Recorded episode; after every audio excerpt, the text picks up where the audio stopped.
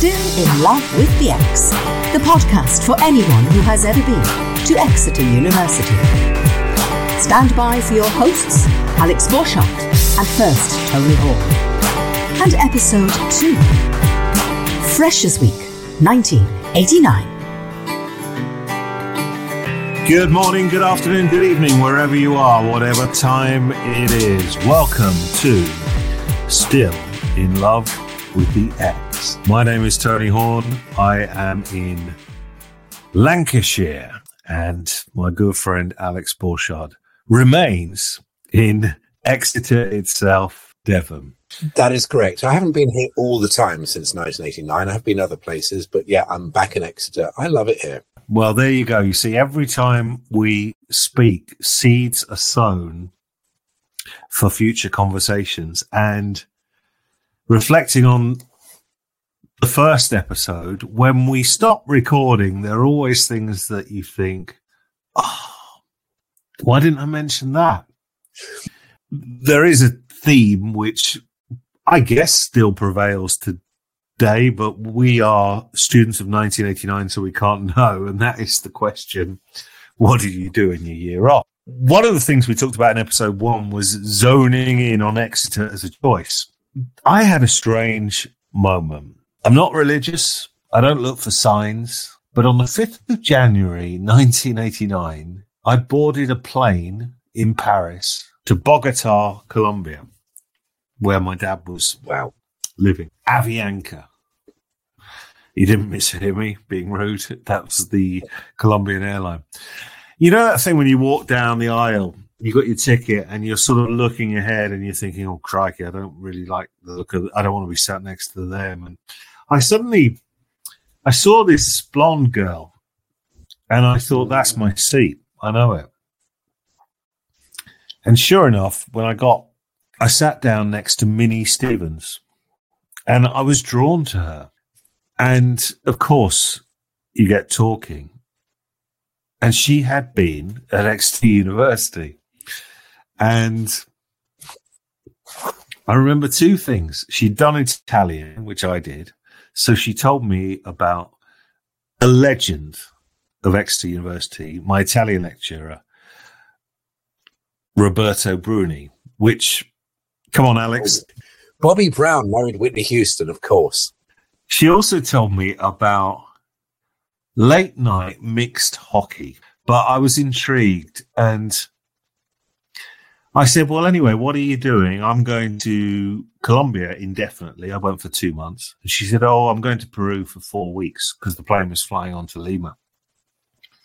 Well, you can guess the next bit. Eight weeks later, I'm in departures at Bogota Airport and Minnie Stevens walks in again. And mixed hockey, we need to return to that because that was my sport at Exeter, my only sport. there are some things that clearly pass you by, uh, but the the seeds were sown there, and I, you know, I class this as a beautiful moment in my life. I, you, we've got to be careful on these shows that we talk about people that may, f- through whatever circumstance, may not be with us anymore. I did Google the legend Dr. Roberto Bruni, and he is no longer with us anymore. Minnie holds a place in my heart just for being a baton passer, the guiding light. Yes. That's before everything happened. And let's go back to Freshers Week 89. Now, I'm mindful, of course, that we are going to start our stories in that era, but our stories hopefully stand the test of time, whatever your era was. And, and the first thing that occurs to me, Alex, is that you, you start to learn a whole new language that is university language, but is also Exeter language. So, for example, Cornwall House, CH, Devonshire House, DH, Freshers Week. And you mentioned the word in the last episode. I haven't heard it for years, but I forgot. It was simply just called the squash, wasn't it? Okay. Well, guess where I was last Saturday? Well, why is it on a Saturday? I mean, Well, I seem to recall it was on a Tuesday evening. yeah. And it was called the Squash because they crammed over a hundred societies into Devonshire House, mainly the lower exam hall, the Great Hall, and the bit between there and the M and D room. which incidentally is still there and looks exactly the same. They still have the Cinema Society there. Freshers Fair, as it's now called, takes over the whole campus. The bit in Devonshire House is just the Sports Society, and there's now over 100 of them. That's just sports. We must have had maybe 20, 25 sports societies and maybe 150 societies altogether. You know, Phys Soc for the physicists, Chem Soc for the chemists, Biol Soc, you get the sort of gist. And the funny thing is, the second one I talked to, Ultimate Frisbee, What's not to love about Ultimate Frisbee? I mean, I joined in 1989. It seemed like a good idea at the time. I never went to any of them, but a friend of mine was an avid fan. And it's still pretty much exactly the same society, just one difference. It cost three pounds to join back in 89. It's now 50. And apparently that's one of the cheapest societies on campus. That is, that is fascinating. Um, I don't think I need to ask this question, but obviously we all know that businesses like to attach themselves to freshers weeks and careers sessions throughout the the year. I'm going to guess that now, just on what you said there, that the whole freshers fair thing is absolutely full on. It's interesting how sponsorship has changed over the years as well. You can see it in sport. You know, when I grew up watching cricket, it was Cornhill Insurance. Now it's Cinch. So the main sponsor of the Freshers Fair this year is not Snappy Tomato Pizza. They're long gone, just like the papermakers, Mad Megs, sadly gone for 20 wow. years. Domino's Pizza, who are, of course, ubiquitous all over the planet. They have Google there giving out Google cupcakes, and they have Megabus telling you how fun it is to travel by bus. Those are the three sponsors. Uh, that's extraordinary. Yeah. I don't really have many memories of that fresh squash for us in 89. I mean, Alex is right. I had a feeling it was on a Tuesday night. I do remember, and I'd already had an encounter with the radio station, which we'll come to in a few minutes. But I, of course, I went and got they they had in our year it was an orange card. I have a feeling it was twelve pounds, but I I might have made that up. I was so giddy, I think, and probably so so naive. Um, I think I joined French Soc. I can't say that I ever heard from them or ever attended anything. And that's just how I suppose is keen to be accepted. It's also trying to align yourself to your academic stuff. But the radio station was where I wanted to be. And I, I don't recall it being a standout night, but I do recall, you know, those nervous little conversations you have. And, oh, you're going to squash, you're going to squash. Yeah, yeah, yeah. Let's head down, let's head down, and all, all that. It's a tick box exercise, but it wasn't. It wasn't one hell of a night. Well, it's all about recruitment. And I mean, just imagine being on a planning committee for any society. You think, well, what are we going to do? What can we do that's different? Let's have a pub crawl. Great what else? I don't know. French Soc. Let's have a, a, a, day trip. Let's have a weekend trip to Arras or Saint Omer. Paris is too expensive. So French Soc probably put on a play. They probably listened to a lot of French music. That was a typical society. It was all about the pub crawls.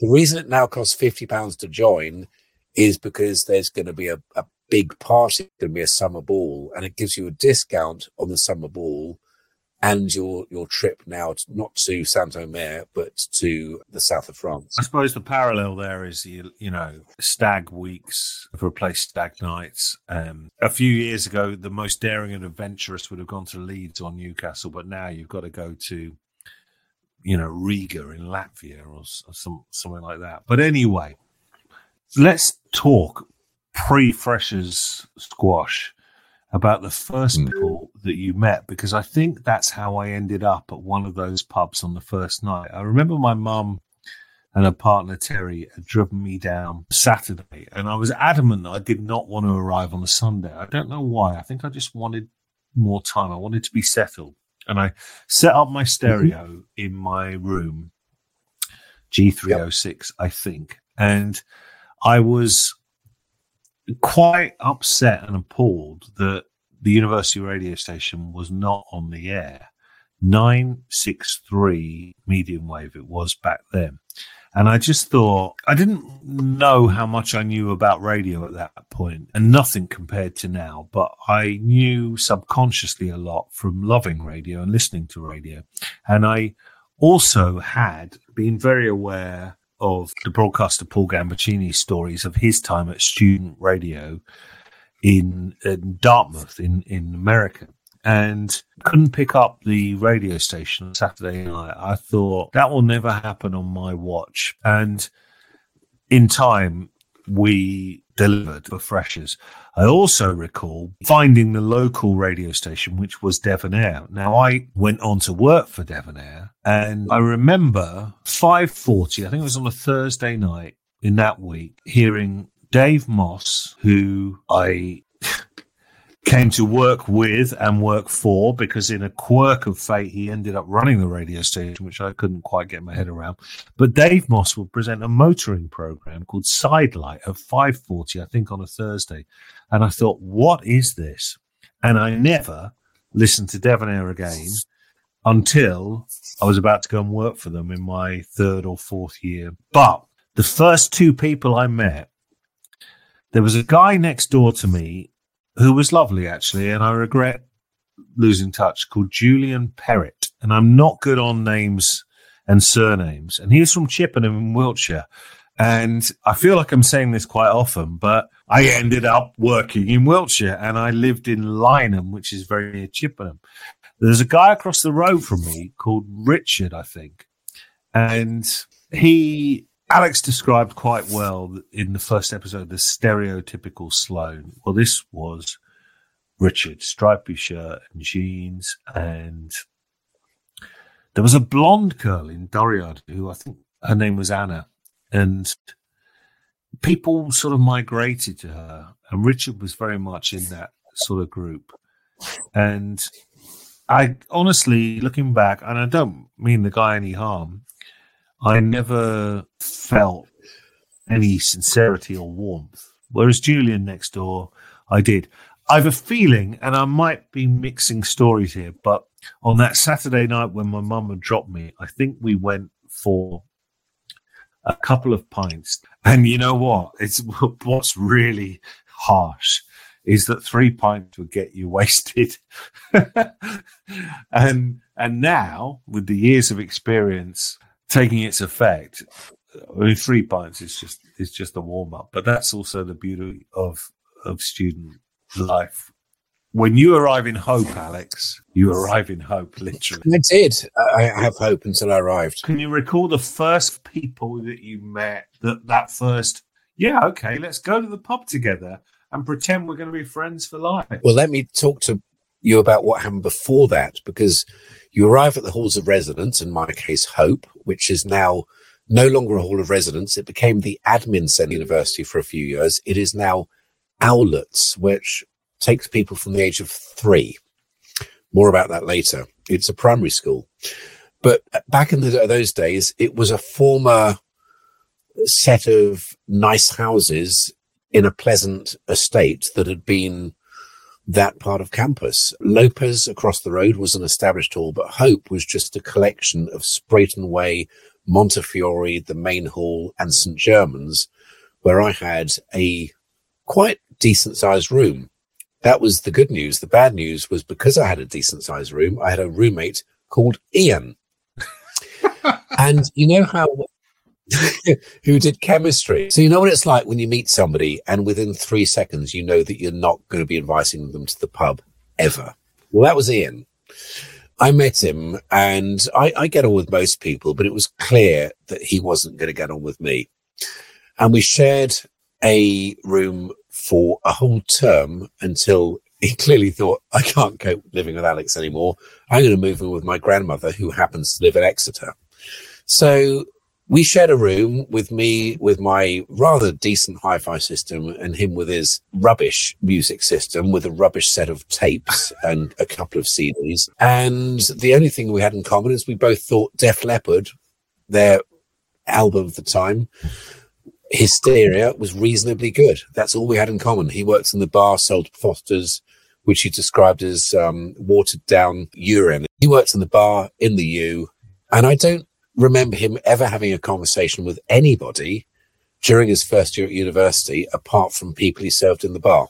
Typical chemistry student, really. Whatever your era, there'll be songs that stand the test of time in your mind because they're associated with a time and a place. And that place, of course, is Exeter. Maybe at the start of the summer, you might go fortunate. And by the end of the summer, you might be saying unfortunate. But Alex and I being on the radio as term broke up in the summer of 1991 with Bryan Adams, number one at Everything I Do, I Do It For You.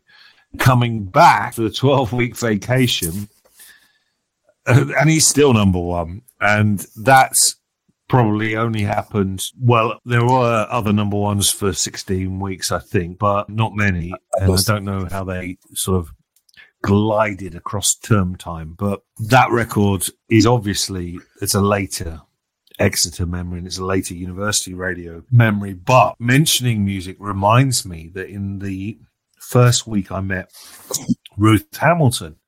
And I've lost touch with Ruth and I I thought she was tremendous, bit feisty, destined to be a competitor in who was the best linguist, and she was brilliant. But I gave Ruth my cassette of Suzanne Vega's album. I don't know what it was called, but it had Luka and Marlene on the wall on it. Solitude Standing. Brilliant. When did Ruth give it back to me with the tape all mangled and falling out. When do you think she gave it back? 10 years later? The summer of 93, when we were all packing up and leaving for the last time. Unbelievable. And a lot Brilliant. happened in that time uh, that Ruth and I could count as mutual experiences. And some of those we may well address if we discuss the, the year abroad. But they're the first people that I met, the first the first places I went to, the societies I joined. Does anything else happen in Week? Do we have lectures and stuff like that? I don't. I don't know. I think other people have lectures. I do remember the introductory lecture, which told me what the next three years was going to be like in physics, and it was terrifying. Physics is really complicated, in, and it's a four-year degree crammed into three years. Some of them spend five years doing it these days if they do a sandwich course. Physics, uh, which basically hasn't really changed since the 1930s, is hard. And I noticed that in the second year. First year was easy because it was it was basically getting everybody up to the same level. And I had the advantage of having been to, I think we talked about last the last episode, a very fine school that had excellent physics teachers. So the first year was a doddle. 40% of us failed it. I sailed through. The second year, which was spent mainly in the University Radio Exeter studio and the RAM, and sometimes the U and the Black Horse, that wasn't so easy, which is why I did the second year twice. the Black Horse, crikey, there's a name. Now, the Blackie, it was a place you weren't supposed to go to, I think, until you lived out of halls. But somebody I do know well that drunk there will be our first guest. And let's just say we've got to pace ourselves with guests. We're going to initially work from our friends list and not be incestuous about it. I mean, the first guest that we will have on this pod will be Andy Sinclair. Now, we weren't students with Andy, but I would see Andy because Andy took a job as publicity manager for the Northcote Theatre. That's an episode in itself, I think. Andy worked on on Devonair before I did. And, you know, I'm conscious of the fact that when I say Devonair, people go, God, that's a blast from the past. Just the name. But also, Andy was the disc jockey at the warehouse and boxes, I think on a Thursday night, might have been a Monday, I'm not sure. Thursday night was always the big night. So in our next episode, we will look at the university radio station and the following episode, we will look at warehouse and boxes. And as I said in episode one, we're very conscious that many of our stories and relationships are born out of the university radio station. We have to get episodes out of the way about it because there are so many stories to tell. But we don't want it to be about that. We want it to be about some of the places Alex has mentioned. You know, the Black Horse and Mad Megs and Spud u Like. Remember the Spud u yeah, like not... on the? Is it Sidwell Street? Nope. The main is it Sidwell nope, Street? The main street was. in Exeter. No, lots of things were on Sidwell Street. No, it was on the Cathedral Close, and Spud u Like wow. was just as you turn into the Cathedral Close it's now long gone, and it's now basically a load of posters telling which gigs are coming up. Fairport Convention are playing next month. which is pretty much that was the news 45 years ago. you got a big thing for Fairport Convention, I'll take it.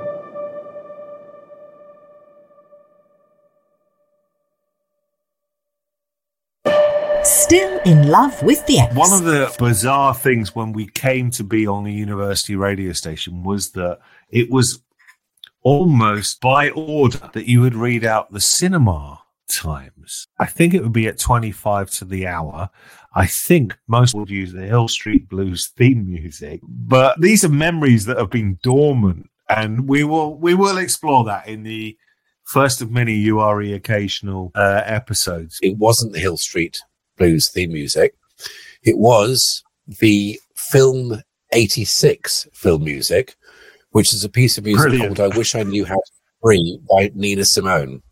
So it's a it's on the piano with a bit of drum in the back, and it is it's irrelevant that the songs by Nina Simone. It was known throughout the eighties as the film eighty two music, the film eighty three music, the film ninety two music. Barry Norman used it, but Barry Norman was it. He he was the film critic of the seventies, eighties, and nineties. I don't use the word legend lightly, but he was. He was the David Attenborough of the film world. Well, okay, Alex. I mean, that firstly, that's a great interjection. But two things on that: Barry Norman was mimicked on programs like Spitting Image, which is again a moment in time Oh, yes. for saying, "Um, "Why not?" But apparently, he never said it. And the other thing that people forget is that I don't know which Olympics it was, but there was a time zone lag. Barry Norman All of them. presented the Channel Four Olympics coverage in, I think it was the 80s. Fantastic. Um, As far as I can recall, the only other details of Freshers Week are, well, getting my grant, which was massive. Uh, not not the amount of money, but just getting it. It was massive for me. I wasn't parental funded, and I make that point knowing that grants don't really exist now, but also that many people at Exeter University were living off daddy's daddy's dosh. But you know, I'm really, really very comfortable with that, and I think it was quite forming, if you like, quite character building. Uh, later on in university life, I would actually have two jobs and still get a grant. In that first week, I don't recall much academia, except that Keith Cameron, now he is a legend. Keith Cameron ran the French department. And anybody that Yeah. did French will go, oh, no, not Rabelais. Keith Cameron was obsessed by, um, I think it's 16th century, 17th century, this text, Rabelais. It's not even written in French that you, you need a translator from that French to French before one to English. And there was a horrendous exam at the end of the first year in which you, you were looking to see if you got 45%, and that was, you know, quid sim. But Cameron stood up. He had an opening lecture that was very impressive. It was at the time the best public speaking I'd seen. And he did make a really good point, which is that be proud that you are an Exeter University student because Exeter University, I think he said, was the second biggest employer in the city to Sainsbury's. I think it's probably bigger now. But he did say, and wise words these are your three, four years, four years for languages will soon be up. And from this moment onwards, you will waste a lot of time drinking coffee in DH, Devonshire House. And he was smart. You know that old phrase, if I knew then what I know now. Yeah, Cameron put down a marker and they flew by. But that was a standout moment. I mean, at the time I was thinking, crikey, your course is shit. But actually, you can't see that three or four years ahead that he's talking about before we know it. Well, before I know it, Alex, sorry. it is three or four years later. You never forget the Freshers Week and the fact that what was on at the Odeon? Dead Poets Society, which is an absolute classic, of course, Robin Williams. And I met a really lovely girl called Kerry at dinner in Hope Hall. We had reasonably good hall dinners. And we were talking about Dead Poets Society. And she was saying, I really want to see it. And I said, we should go. And before you knew it, I'd asked her out to the cinema, to the Odeon. And I'm the kind of person I've never asked anybody out on a date in my life, I think, apart from that occasion. Any relationship I ever had just happened. But here I was, I was 19, never really had any serious relationships with girls at the time. I asked her out, she said yes. And then when I turned her up to pick her up to go to the Odeon, she had two chaperones with her. She clearly panicked after saying yes and thought, oh my God, going to the cinema with somebody I've just met. That's a date. That means we need to hold hands. That means when I get back. Ugh. And so the two chaperones, one of them was called Gary Oldroyd, he probably knew because he studied French and German. They were there as two chaperones to make sure that I didn't hold hands with her or anything naughty in the cinema in the dark. Alex, that's a great story on so many levels. Firstly, I don't believe that was Freshers Week because I recall John Dovey, who I came from Tiffin School to Exeter with, told me you've got to go and see Dead Poet Society. John Dovey had watched it on a late showing on a Friday night at Northcote, and I think he'd watched it maybe later on, but he said to me, "You need to go and watch that. That's your life, right?" And I've never seen it since. I didn't go then. But the other thing there that you tap into, and if we're all honest, naivety on the table, Alex has outlined brilliantly conversation that ends up in a date. And when you come from the kind of schools we've come from, notwithstanding a bit of sixth form intervention, you appear to have not just talked her into a date, but you appear to have talked someone else into a date. And I remember, and again, she came with chaperone. I don't even know how, but there was a girl called Marie Lang Anderson. But we spent a lot of that term talking. I can see her sitting on the end of my bed. Nothing ever happened. She had a curly, permy hair mate bloke who seemed to be everywhere with her. And I, I just don't know, but we were in each other's pockets. And then overnight, the pockets were empty. I'll tell you a secret. If you're a physics student and you've been to a single sex school, nothing ever happens at all until the final year, not until June. Nothing happens. Nothing happens romantically. Didn't have a clue how to talk to women. We were both completely thrown. Kerry and I were panicked, I think.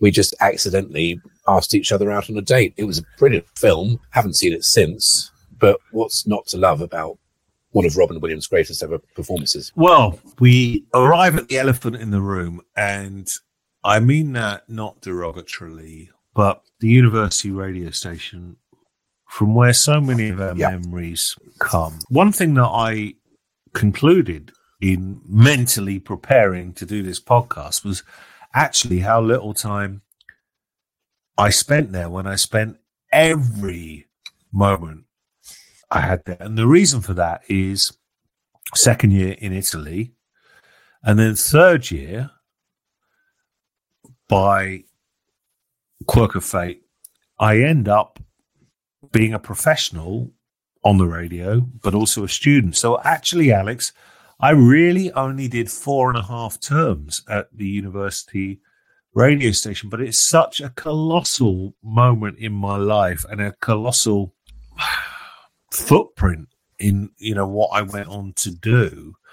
Freshers Week, I remember it's a Sunday, Sunday lunchtime, and I find the radio station and it's open and I can see and hear a speaker outside it. Thank God, because last night when I tuned in, there was nothing. guy called Mike Penny was on the air. Very inspirational character, station manager when we arrived. At the door, and this is going to get a bit tough now. Um, I can still see what he was wearing in his hoodie. One of my closest friends, James Brokenshire. And Brokey met me, and he met everybody in the same way until his sad death a couple of years ago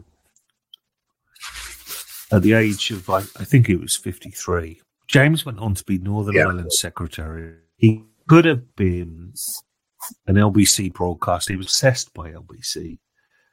And he met me and he shook my hand and he smiled in a way that politicians do, but also in a way that was James and was sincere. And he said, What do you want to do? And I said, I want to do everything. This is outside the radio station. And he said, Well, I do a travel program on a Wednesday night, I think, called A Leisurely Approach. And I went, Great. I've just been to Colombia. I could do a piece on Peru. When can I start? And the radio station had uh, basically a term's worth of training that he was supposed to do. And I, I think I was on. The first show wasn't live, but I think I recorded three days later. And that particular journey began. I sought out the radio station, and meeting James Brokenshire was the beginning of an incredible friendship. But also, he knew a lot too. He knew about radio. And James was in his third year doing law, just starting his third year. So our time together was always going to be truncated. But when we tell this story and we look at landmark moments, and the biggest landmark moment is that decision to go to Exeter University, that afternoon on Sunday, the meeting James was, you know, it's right up there. Right up there. So, Alex, wanting to rewire the place, probably. Yeah. this little shed under the steps. Well, that's the thing. House. I, you know, you, you going to Exeter University, it was all about, it was always going to be all about University Radio Exeter. For me, it wasn't quite the same, but it nearly was. So I didn't go to Exeter University to go and do radio. It was more that I went there to do physics, and I thought this is a nice campus. And when I read the the guide to what's going on at Exeter University, I remember a line in there saying, and the university has its own radio station. And for me, that was the most amazing piece of information. So to be at a university that had its own radio station was out of this world. And I remember the Sunday having met Ian, and that wasn't a very long conversation, then going with my parents around Devon House going to the to the Guild supermarket. The, so there's a Guild shop. It's still there upstairs in Devonshire House. Downstairs, between Devonshire House and the library, was with what is now the Forum. It's all indoors. Back then, you had NatWest, you had Endsleigh Insurance, and you had the supermarket, the bookshop, and the bookshop of Blackwell's is the bookshop. we talk about the supermarket because there was a pair of loudspeakers, and I had the distinction as big for years the only place in the world where you could hear University Radio Exeter outside the studio in stereo. And I was in I was in the supermarket and my father said came up to me, he said, um, somebody's just said the meaningless drivel coming out of this loudspeaker is student union meaningless drivel, which may have been considered hilarious uh, by the presenter, who I believe was called Tree Burt. But I thought I've got to find out where the studio is. And I found it was about 30 seconds walk away. After some other distractions, I was in the studio half an hour later. Within seconds of arriving, I was sat down at a table with a microphone in front of me with a pair of headphones on. Who was behind the mixing desk? None other than Mr. James Brokenshire. Put me on air immediately and within seconds of walking in.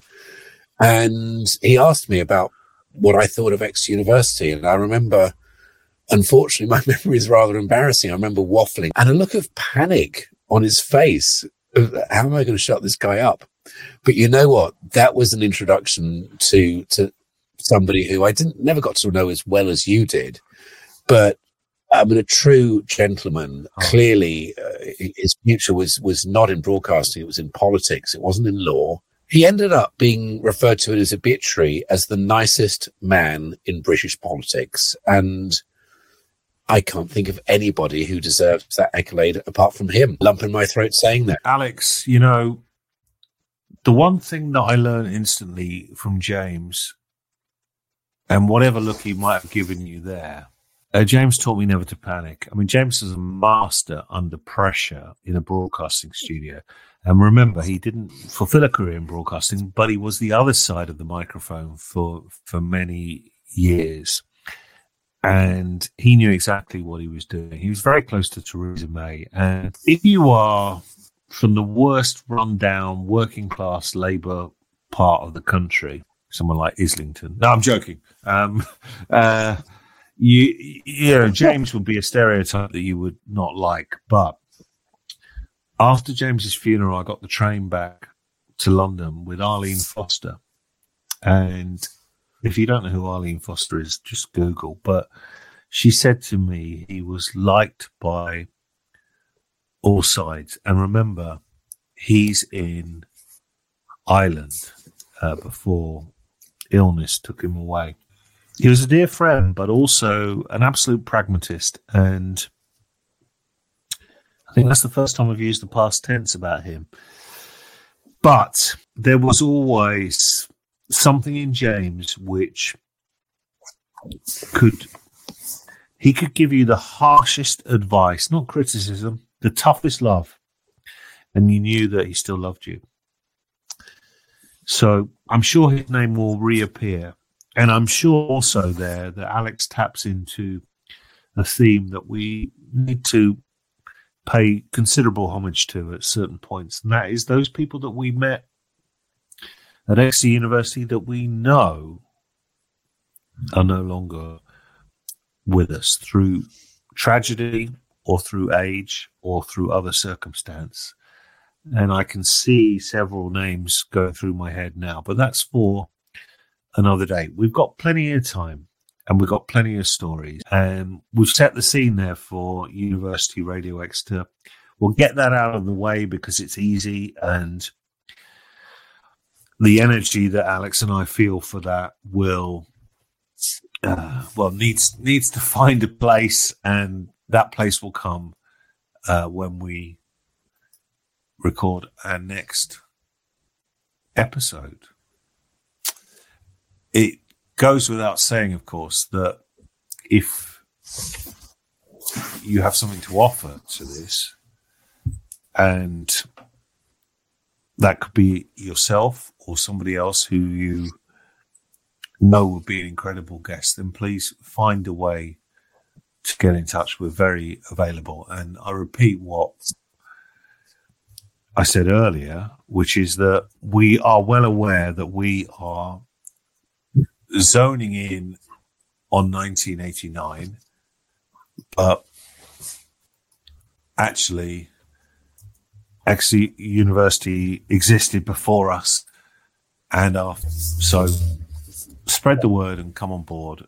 And I'll end as I always will now, Alex, with these words. Um, in time, someone will find these words and they'll find the song that they're from. But I love them. So, times of joy and times of sorrow, we'll always see it through. Oh, I don't care what comes tomorrow. We can face it together the way old friends do.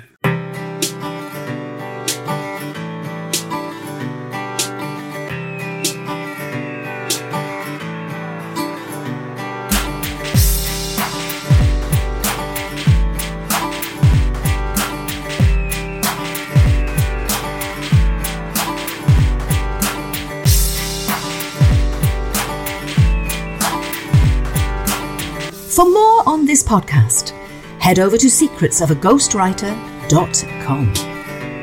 Still in Love with the Ex is a horny media and publishing production.